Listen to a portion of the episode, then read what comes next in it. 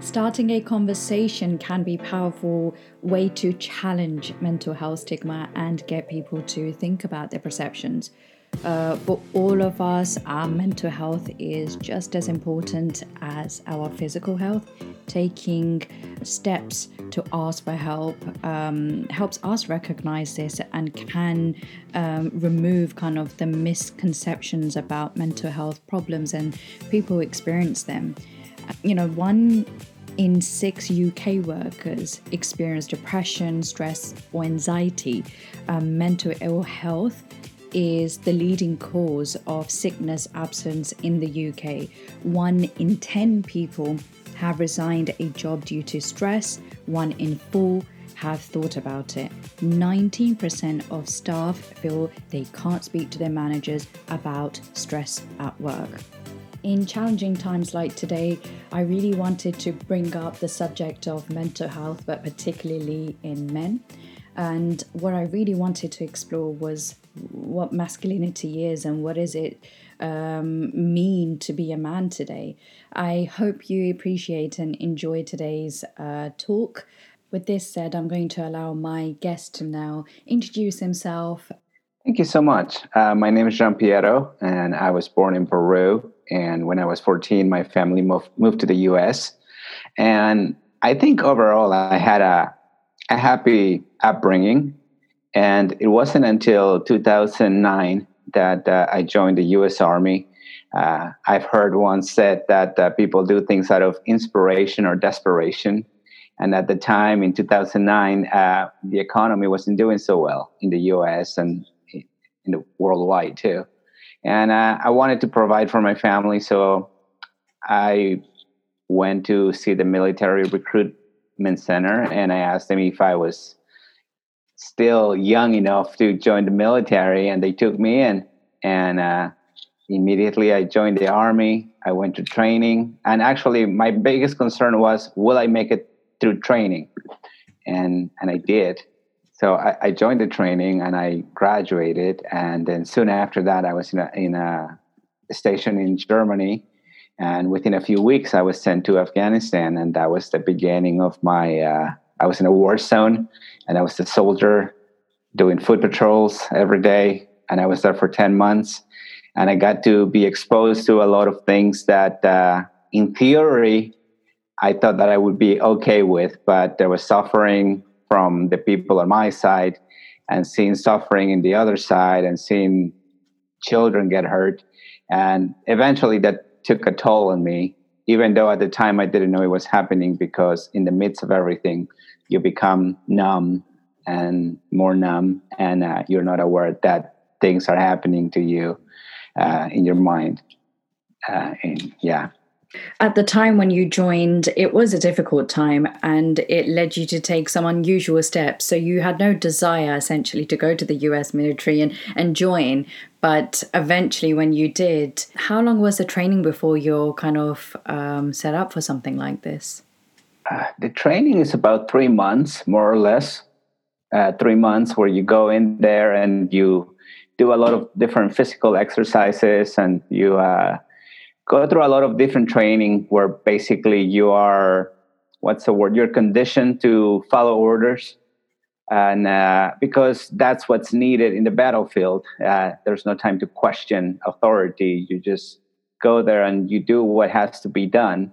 And on top of that, you begin to develop these uh, friendships uh, with uh, the people that you're training with.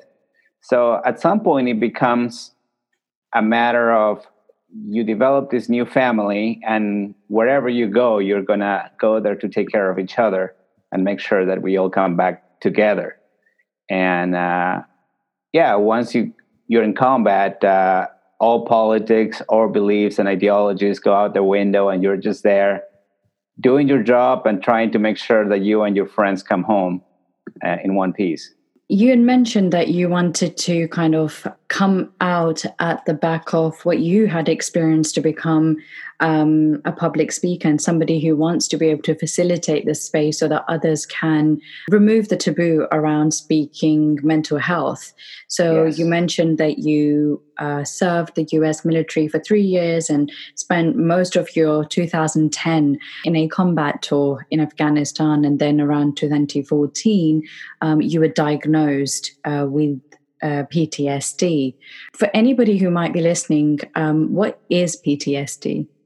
Uh, so it's post uh, traumatic stress disorder.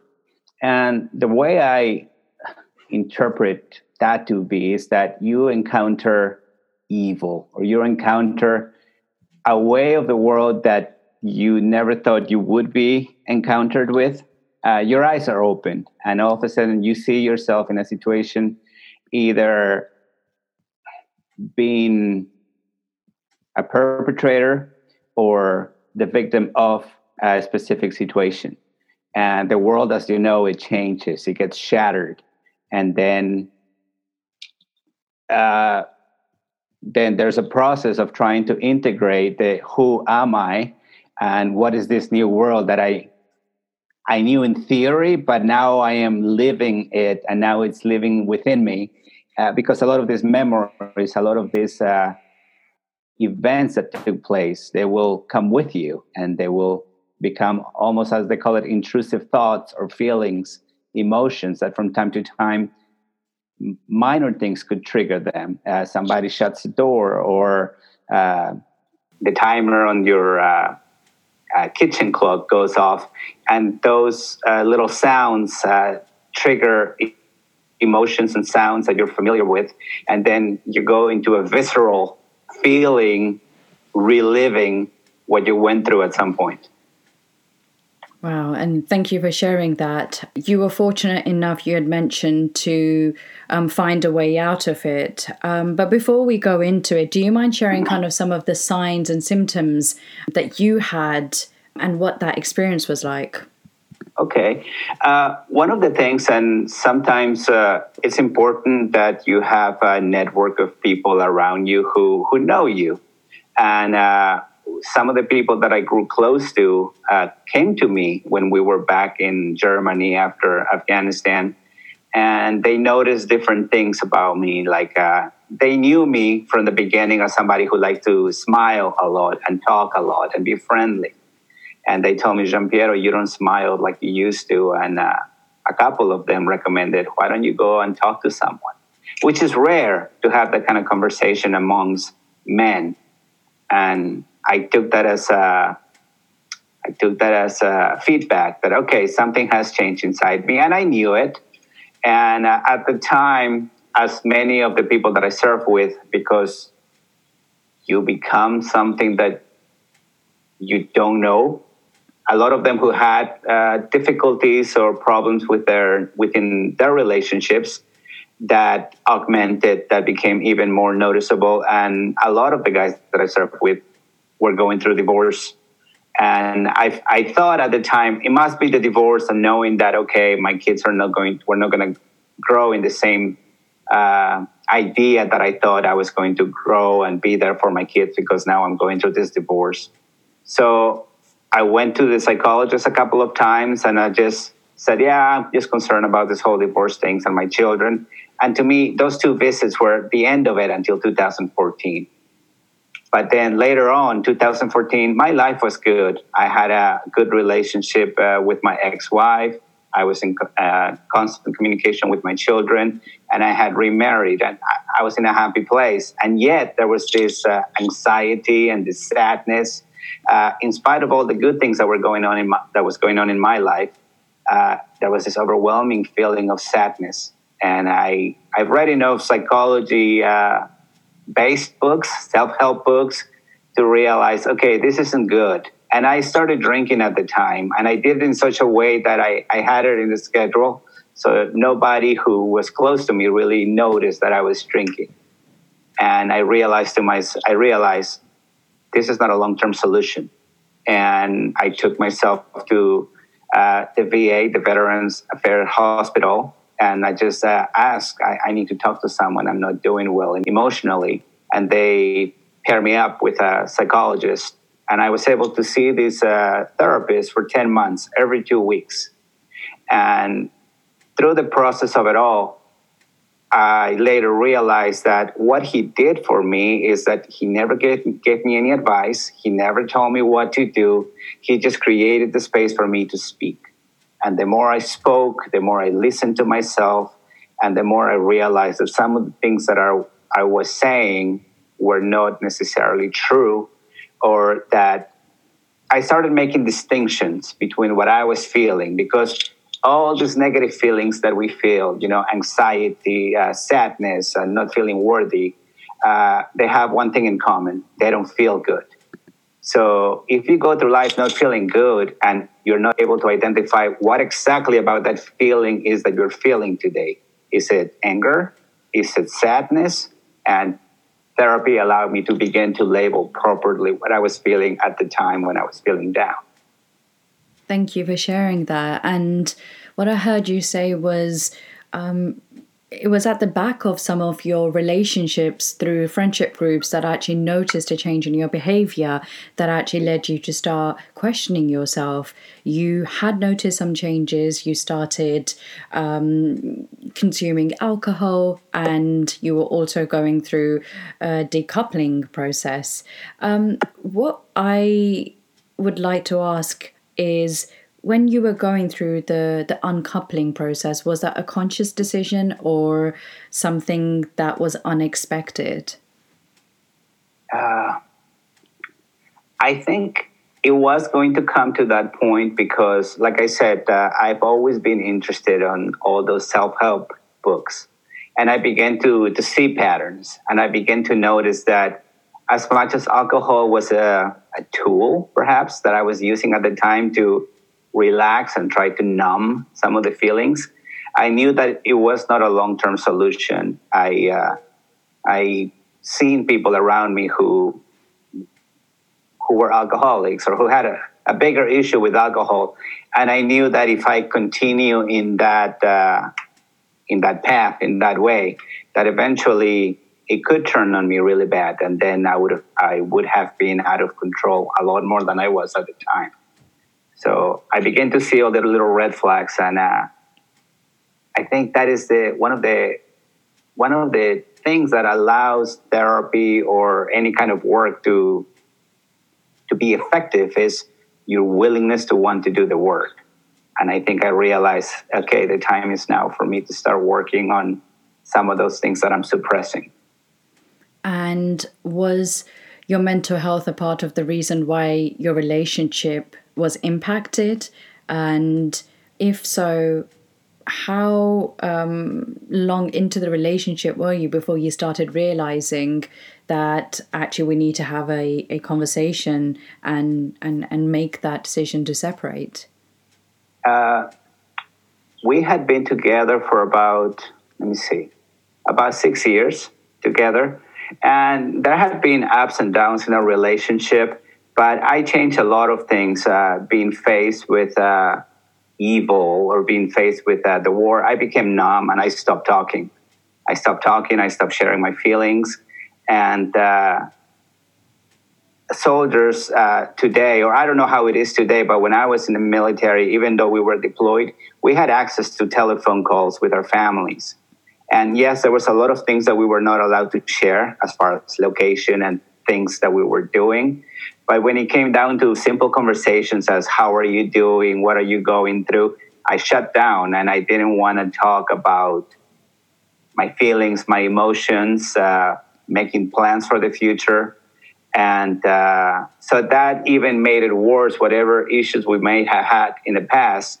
It, it's almost like the relationship took a huge pause and I was not contributing at all to the emotional aspect of the relationship. So at some point, my my ex-wife was smart enough to to say, uh, if we're not growing in the same direction, then we need to talk about what the future is going to look like for us. And I took the attitude of, I don't care, I don't care, and uh, then we made the decision to to go our separate ways. I was just curious to ask. Um, it seems to me that this was a very conscious decision on your ex-wife's part and very unconscious decision for you where there were certain behaviors that impacted your uh, mental health and therefore um, didn't allow you to really open up uh, especially given the circumstances that you were in and mm-hmm. you then decided to you know not talk about it eventually that relationship um you know dissolved and now you're in a different phase of your life. How long after when you were separated from your wife did it take you to understand that maybe uh, therapy might be something that you may need to consider?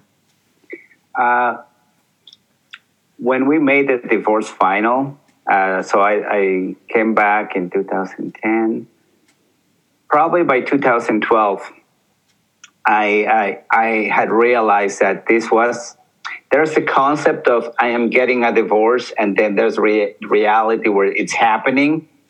That I was sort of numb, and then when when it became official, then it hit me again, and then uh, then I realized that uh, there were a lot of things that I was not doing for myself but uh, I sort of thought, no, I could handle this. You know, this is just how life is, and uh, I sort of felt like uh, maybe I was behaving as a victim of life, or like this is how life has happened to me, and uh, I did not want to. I didn't feel the need for to seek out help, even though I knew it was the correct thing to do. And then two years later, my wife was in a very good place. I was happily married uh, my ex-wife continued to nurture the relationship between my children and I. So she kept that alive for me, and she helped me with that. We uh, we we had a friendship at least, and uh, in spite of all those good things going on in my life, I was overwhelmed with uh, sadness and uh, negative emotion. So that's when I realized, and of course, the drinking became more prevalent, and I was hiding that from my my wife, my my my my current wife, and um, she would go to work, and then I would go to school. I would come home, and I had it in the schedule where I would drink within a time frame, and then I knew I need to start sobering up right now because my wife is about to come home, and I would shower, shave, dress up nicely, and then for four months or so, she had no clue, and I I was in such a I I realized how good I had it with my wife, with my children, with my ex-wife. That I realized if I keep going in this direction, I probably lose everything, and I don't want to risk that. And what was the defining moment where you had that realization that you could possibly lose everything? The knowing that I was in such a good relationship with, with my, my current wife and uh, knowing that I was not telling the truth. Because also, I've learned that from my first relationship that when not saying something, some people say, Well, I'm not lying, I'm just holding back information. That's also a lie. and knowing that I was like in that path already, and uh, we had this very beautiful relationship, and we still do, and it's grown even better, where there was a lot of honesty and there was a lot of sharing our emotions and our feelings. But I had my secret where I was drinking to manage my pain or my, my emotions. And uh, I began to feel in danger of losing the, the, the happy relationship I had because I was, in essence, lying to my wife. Okay. And you mentioned that you started to, you know, tell a story to yourself, and then eventually you started to strategically manage your emotions, where you started drinking through, you know, a certain time frame, and you actually made a conscious decision to take a shower, shave, smell good, and start sobering up by a certain time before your missus came back. Um, how long did you continue like this? I think it was about four months, more or less. And it's interesting because I, am a person who has a lot of different interests. And at the time, uh, I, I thought it would be interesting because I saw a lot of older men uh, that were into whiskey. So I said, ah, maybe I should become a whiskey aficionado and just like uh, buy all these different whiskeys and taste them. And uh, I became pretty good at learning a lot about the different whiskeys. But uh, then it became a way of life that was allowing me to numb my emotions.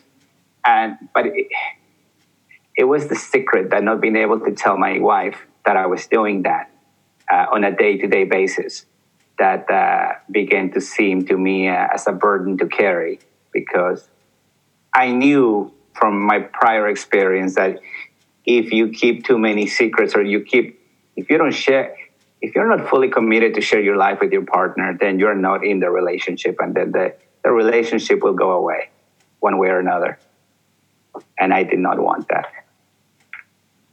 and for somebody who's experienced true trauma um, what is the difference in symptoms between someone who witnesses trauma and somebody who experiences it? Hmm. I, to be honest, I, am not sure how to answer that question because I just, uh, I know that when it comes to trauma, whether you're the perpetrator or you are the victim of it, uh, at some point you have this aha moment when you realize my work my world as i knew it is no more. And that constant reminder of like what did i do? Because i think everybody has a system of values and if everything goes according to that system of values then you are fulfilled you are happy and the moment your your life experience or your actions are not incongruent, are not congruent with the way you think it should be, then I think you begin to suffer. So, for my case, I, I, I, I was a little bit undone in the sense that at the beginning of my deployment, for example, I did it because I wanted to provide for my children. I remember uh, talking on the phone with my ex-wife and saying, "Send me a lot of candy because all these beautiful children are always surrounding the soldiers, asking for candy, and it's a very nice thing." And then uh, at one moment, uh, there was an ex- for whatever reason, these three children came upon an explosive that was meant for us, the soldiers, and the kids got severely hurt because of the explosion. And me witnessing those children, and my brain at the time, because I was I thought I was doing what I was doing for my children. My brain did something to me where I saw the faces of my kids in the faces of those kids. And then I became completely numb and I did not want to have any kids around me. Uh, to me, kids being around me became very, very annoying, painful. And it wasn't desirable. To me, it was just like, kids, stay away from me. And, uh, and I'm just to be numb from now on. Uh, and then I was like, I had this conflicting feelings of, I, I'm doing this for my children, but now I'm here. Am I hurting other people's children? Am I the cause of it, or am I am I contributing to this whole thing? So I was. Uh, my values that I had before were gone, and I was like trying to integrate what do I believe in? Who am I in this whole scenario? And uh, I think I've heard from a different psychologist that sometimes when you see yourself in the midst of doing something, that's when you become traumatized because it's it, you you do not know who you are because that good person you thought you were now is the possible cause of something that happened. So that took me a, a lot of time to integrate and to develop a, a philosophy of good and evil and and where I had these intentions and life happened a certain way. And yes, I, I'm not only good, but I'm also potentially the cause of hurt to other people and be able to live with that. It's kind of like the yin and yang, like, you know, two opposite uh, energies that are also complementary towards each other. And I had to find some happy medium in my life where life was happening and I could be the cause of happiness or I could also be the cause of hurt and learn to live with that. That's um, extremely intense, and I can't even begin to imagine how um, you know how that must be and, and to actually experience it, witness it, everything in between. Uh, what are the best treatments for PTSD given that you've experienced it? And why are people with PTSD more likely to be angry? Okay. I, I think it's, it's, a, it's a bittersweet journey. Uh, I could tell you now, having lived through the whole system, the whole process of joining the military and then going to get the help and there is a lot of paperwork involved and you know paperwork inherently has the word work in it i had to work very very hard putting all this paperwork follow up go to all these different appointments to get my benefits and in the end i did receive my benefits and part of that journey of wanting to put yourself together is that the mental health specialist can, cannot do it for you. Your wife cannot do it for you. Your family cannot do it for you. So it's like having that aha moment that my life is not optimal and I need to change. And then begin to tell yourself the truth. Today, I'm not feeling well. Today, I'm not feeling worthy, or today, I'm angry, or like, uh, and I think therapy for me, the reason why it works is because the therapist, the therapist created a space for me to speak.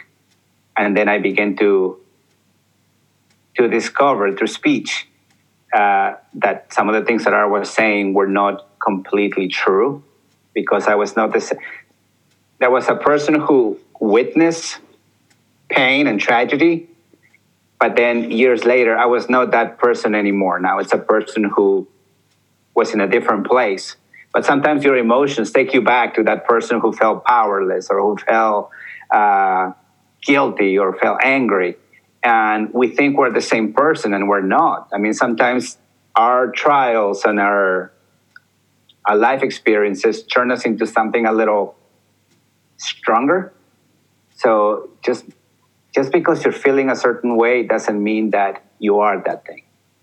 And I started to make distinctions, I guess. That's that's what helped and yeah, it was that uh, space for me to speak. And I think the, the military tries to do a lot of good, but then there's also a lot of uh, could be uh, maybe expectations of a man that a man is not supposed to speak, that a man is not supposed to uh, share their feelings.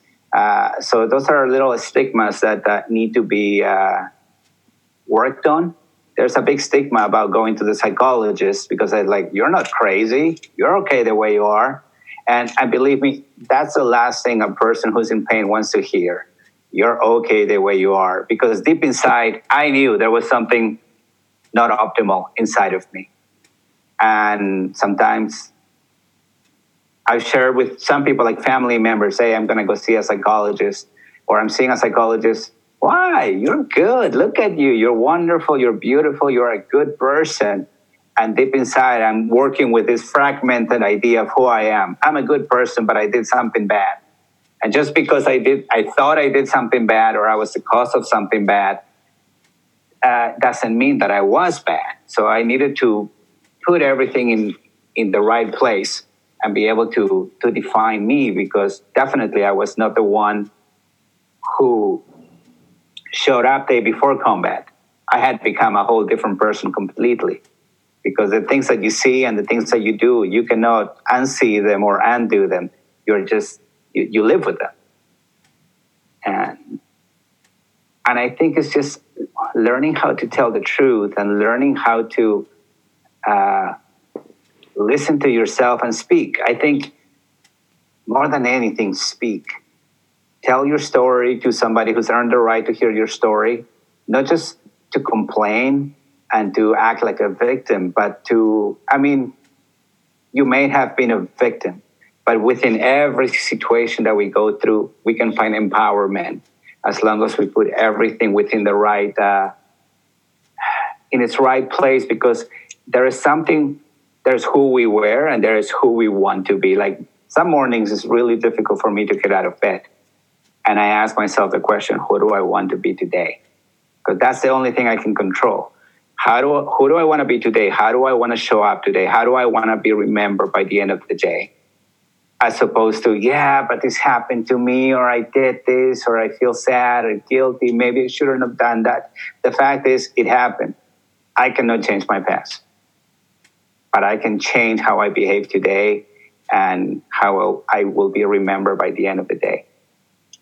And I think all those little ways of thinking allow me to shape and give me power to to look for hope or find hope in the future Thank you so much for um, being so candid about the conversations that men have to you know show up in a certain way and one of the things that i wanted to explore in this podcast was masculinity and what that really mm-hmm. means and a survey of more than uh, 4000 adults in the uk by mental health anti-stigma campaign time to change found that one in three of us um, would avoid speaking uh, to a friend who is struggling with their mental health or avoid an awkward conversation very much to your point and um, that's yeah. why people uh, people's top concern is if they say the wrong thing and 39% of those 4000 adults actually felt um, you know uncomfortable and 28% thought that it could possibly be rude. And so, what this survey really revealed was that half of the respondents, say 51%, would rather not tell anyone if they were struggling with their own mental health, even if it might help. And I applaud you for the way that not only you're showing up today, but the attitude and the story you're telling yourself today, because our internal narrative can be um, damaging and it's very kind of one perspective and it's nice that you've been able to kind of uh, you know step away and kind of look at the broader picture that sometimes things happen to you and you need to understand kind of what life was trying to teach you. And through your speech what i'm understanding is that you're extremely passionate about um, spreading the word and doing the right thing by saying let's talk about mental health and it's appropriate and there is no shame around it. So thank you. Right. Yeah. Thank you. Thank you so much. Uh, one thought that comes to mind is uh, Socrates, where he said that an, an unexamined life is not worth living. And we have to see ourselves not as a finished product. We're not done yet because I believe that it's very easy to lie to ourselves. We deceive ourselves by think by saying things like, I'm okay. I'm good. And it's like, no, you're not. And along to, to add to some of the things that you were saying is that most of the time when you speak, you're going to say it wrong. You're going to say a lot of wrong things. The point of speaking is not to state something that is truth. I mean, whatever that means, truth, but you discover yourself as you speak. You become the judge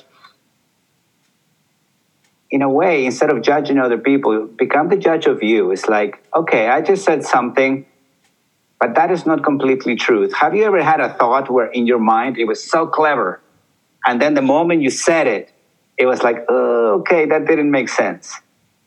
That's how we are. And I think the more we speak and we are willing to go there and to be wrong, but then we ourselves monitor that and say, okay, that was not quite right. Let me revisit that. And we continue to revisit and revisit who we think we are until we we land in a place where we're happier with what we're saying and who we are.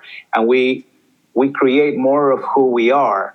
But if we live in a lie, I'm okay. Life is good. What happened to me didn't affect me. Ah, it is what it is. It's like, really? And then in perpetuity for the rest of your life you're stuck in that moment and and there's no future. Yeah and thank you for you know kind of explaining that in you know the best way that you know. And um when you know what was it like when you did return um to the civilian life um, after serving for three years in afghanistan I, I, was conflict conflicted uh, because Americans mean well, and uh, immediately when you come back from a service, a tour of duty, uh, a war zone, uh, you have a sort of a hero status. Everybody says, "Thank you for your service. Thank you for your service," and I, I had a very difficult time with that because it's like but what is it exactly that I did? What exactly are you thanking me for? Uh, there was so much pain and suffering over there. Uh, do I even deserve to be thanked? You know, somebody saying thank you for what you did. I have a bigger, broad vi- vision of that today, but at the time, it was very. I was just like, stay away from me. I don't don't. I don't even know what I did over there. So I don't. I, didn't know how to respond to that. So it was. Uh, I wanted. I, I wanted a space to process what what I went through. Yeah. So yeah, that was my coming home. okay, and it can be very very difficult, and I think it's it's it's very brave that you've been able to really kind of um, show what it's like behind the scenes and you know you mentioned that you know we find our voice and you know we are better equipped to connect with ourselves and others but we can only do that once we kind of see the person in the mirror and really reflect on um, you know the reality of what we think is i personally you know, don't applaud any um, kind of wars that take place, not because of anything else, but to your point, what are we exactly accomplishing? And I think yeah. one of the reasons why I wanted to have you here was really to to to have that conversation of the impact that it has on an individual after they've served, whether it's for their country and in the name of pride, what we're really doing is still not you know practicing humanity and you know that's mm. shown in the way that you've shown up today so i know that with everything that you've been through and mm-hmm. you know with your experiences you would like to now kind of start helping those who may be in need of help and need a little bit more motivation to speak about their mental health. You know, what made you want to become a speaker and what sort of driving motivations or what is the intended audience I should be asking you that you're trying to help through your work? I this is something that I realized that most advice or all advice is uh, autobiographical what worked for me may not work for you. But I believe that when people speak so they can get to know themselves, they get to discover from within what is it that they need to do according to their values and what they want. So there's a lot of well intentioned out there, well meaning uh, things. Uh, here's a, a life hack or five points how to make your life better, how to make your relationship better and it may be true. It's like a diet, you know, all the diets work some of the time. But you need to discover what works for you. And I, I learned that some of the most insightful uh, ideas and thoughts that helped me put myself together and still helping me is the ability to find answers from within. And that takes a lot of work. And it happens through speech uh, the ability to reach out to someone like my wife and say, uh, "I'm overwhelmed right now. I want to I want to speak to you. Uh, I don't want you to solve my problems. I don't need any advice. Uh, I just need someone to listen to me." And I would say, uh, and she does that for me. And being able to reach uh, the, the, the thing is, oftentimes when we reach out to family or friends or even a psychology, we're hoping them to give us some tips some guidelines, some advice, and they also feel in that position where like, I need to do some, I need to say something. And often it's just like the answer comes from without, from without, from without, and it's never enough.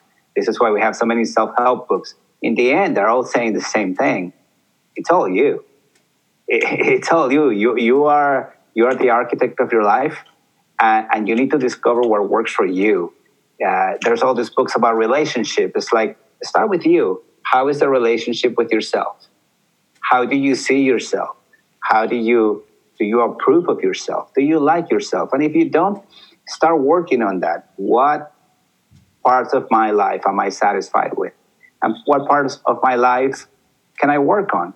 And uh, yeah, and you yourself begin to put yourself together with the support of other people, but predominantly it is you who gets to do the work, nobody else. Thank you for sharing that. And I um, would like to follow up and ask if you have a favorite self help book. Oh, yes. There's a book that uh, it, it helped me because not because I learned something new, but it put together a lot of the things that I have learned throughout religion, philosophies, and the book is uh, 12 Rules for Life by Jordan Peterson. Uh, he's a clinical psychologist from Canada. And one of the rules in that book is Rule 8 that says, tell the truth or at least don't lie.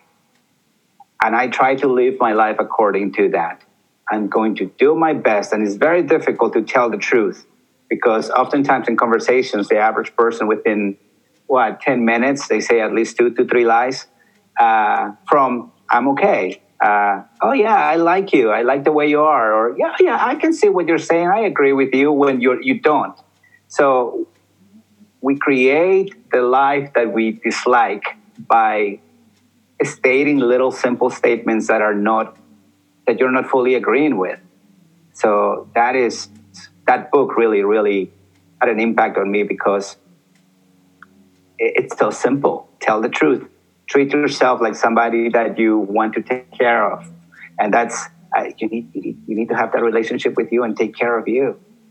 Uh, oftentimes, we want to help other people, but if we're empty, and if we are not living in uh, what do you call it? If you're incongruent with who you are and your values, you're not doing anyone any service. Everybody wants to give you a tip. Everybody wants to give you advice, but like I said, what worked for them may not work for you you need to discover that for yourself. I will check that work out. Thank you for sharing that. And um, what alternative therapies could you recommend for us for reducing stress?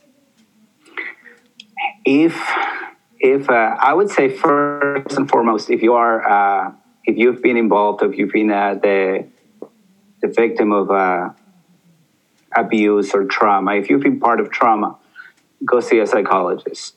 If that's not an option due to finances or whatnot, identify someone you trust and talk to them. And like I said, uh, say, please, I don't need any tips. Don't give me advice. I just need someone to talk to. Can I trust that you listen and honor my story? All I need is you to give me that space to talk. And if that is not available, then get a piece of paper and write your thoughts down and then revisit them and write them down until you're like, that's exactly what I'm feeling.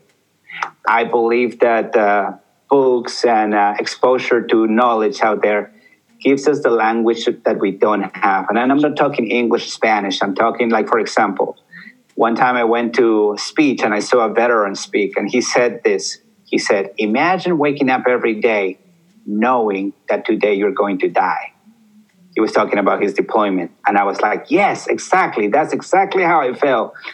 Before that, I knew every day I felt bad. I just did not have the language to express this is how I felt at the time. So write things down until you are like, that's exactly what I'm feeling inside. So yeah, that those are those are my my thoughts on that. So, just to conclude, there's three things that you've recommended. One, uh, to find yourself a therapist that works if finances are a concern, then the second option you could explore is to speak to a trusted friend, uh, to just be heard and allow that space to be to speak with somebody that you trust and actually giving them the disclaimer that you just want to be heard. And thirdly, and most importantly, and one that I personally really like as well, is journaling, writing down your thoughts and starting um, to name the things that you're feeling. And in psychology, I don't don't know where I read this, but it's um, it said that by 50% you can reduce uh, the anxieties and the stress that you feel by just naming the feeling that you're feeling. And it's powerful. So you know what they say? I don't know if you remember or you've ever heard of uh, wayne dyer. Mm-hmm. and wayne dyer says uh, when you're squeezed what's inside you is what comes out. If you're an orange and you're squeezed orange juice is going to come out. And I think when I put myself in a situation like this, where like I'm going to be vulnerable, I'm going to speak, and you ask me a question, and then what comes out is who I am, and then I begin to identify. Oh, I I like that about me. I like that about me, and I think it creates. Uh, it helps me see that there's a lot more good inside of me that sometimes I don't see, other people see, and it's important. Yeah, conversations are everything. This, this, is what I believe. Conversations are everything. But you have to put some skin in the game. You are going to look like a fool sometimes, uh, I believe. And but in, in history, you know, written history, they say that the precursor to the hero of the story is the fool. You have to be willing to risk to be the fool in order for you to become the hero of the story. I agree. I totally agree. I think it's applaudable that you put yourself out there on a platform to talk about. Sometimes, when you talk about traumas or your experience, it's uh, basically reliving that process. And I find it very difficult sometimes to even talk about certain things that happen with me. And so, because I understand kind of the process that it takes, I really uh, applaud for the people who do come on and do experience it and then are able to talk about it to help others. And you have a lot of good in you. The fact that you can recognize um, you know what had happened with you and you went and you got some help and now you're trying to just spread the word to say i found this magic thing and everybody needs to go and have it. So thank you so much for taking the time out to share your story your experience. I've personally really enjoyed listening to you and i think for anybody who's listening is going to feel um, inspired. And uh, yeah just huge huge thank you Thank you so much. I really enjoyed this conversation and thank you for creating the space for me to speak. I continue to learn about myself every time I speak and I think that's that's my goal to create a space for other people to speak and also get to know them and fall in love with themselves. Thank you. I am this is a very close subject to my heart and I think the reason why I created this platform was to to show who the real heroes were. And it's not the the superstars or the celebrities and this was before the pandemic but um it's nice that you know people like yourself are taking the initiative to put yourself forward and to show the world what it truly is to be a man and what true meaning of masculinity really is. Right and and some of that is uh, being able to acknowledge who you're not there, there's this expectation i'm supposed to be this but we all have different proclivities. You know I, i'm a person who has a proclivity for i'm more emotional i'm more sensitive which allows me to actually get in touch with people. But when things don't go my way then I, I feel overwhelmed by emotion because that's my gift. I, i'm able to feel emotion but sometimes it's too much. And being able to share that with people being able to speak truth not whatever that means truth is whatever makes me feel fully integrated. And when i when i when i do that then i feel powerful and then that gives me hope for tomorrow that i will continue to show up as a man who's not falling apart but is aiming to stay whole. And uh, i think most men uh, more men should be able to see that that this is possible. I came up with this quote uh, that says uh, the light at the end of the tunnel, it's you. It's always been you. We all have this optimal ideal of who we, we want to be. And when we're going through struggles, if we become a little more like that person that we wish we could be, all of a sudden we find ourselves getting through our tunnels. And yeah, it takes work. It takes a lot of work. Thank you. Yeah, th- this is it. Creating the space for other people to speak is everything. And I think there should be more of that. And more than anything, help people discover how awesome they are. Mm-hmm. and, and I think that's important. Thank you. Thank you. And take care and stay safe. Thank you. Likewise.